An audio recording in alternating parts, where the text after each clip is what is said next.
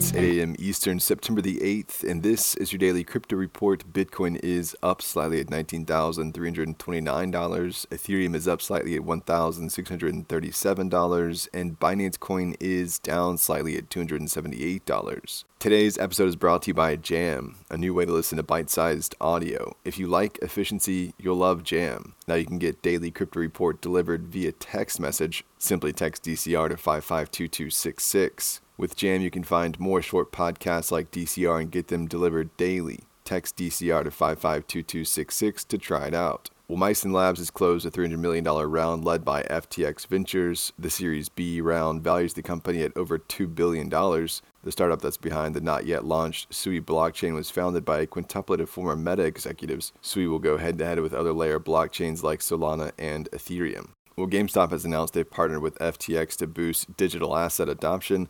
The 2021 Darling has also reported a smaller than projected net loss, and the combination of those news, the combination of that news, boosted their public shares 10% after trading closed. FTX and GameStop will promote e-commerce and marketing initiatives, while some GameStop stores will go so far as to carry FTX gift cards. GameStop is also being given the label of FTX's preferred retail partner in the US.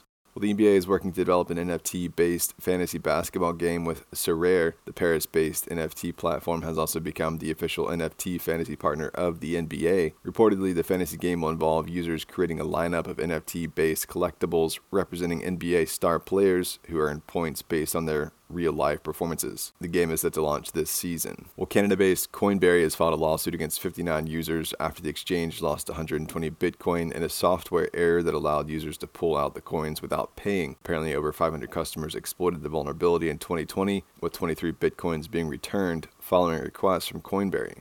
Well, beleaguered crypto lender Voyager will auction off their assets next week as it moves through the bankruptcy process. It's not clear who will bid on the crypto assets, but FTX and Binance had expressed interest, with at least 22 investors going through due diligence and indicating their interest in bidding.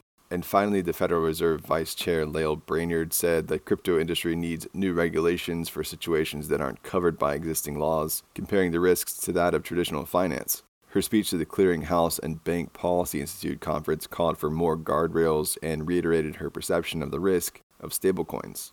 Well, that's all for us today. Visit us at dailycryptoreport.io for sources and links. Text DCR to 552266 for text delivery from Jam, and listen to us everywhere else you podcast under Daily Crypto Report.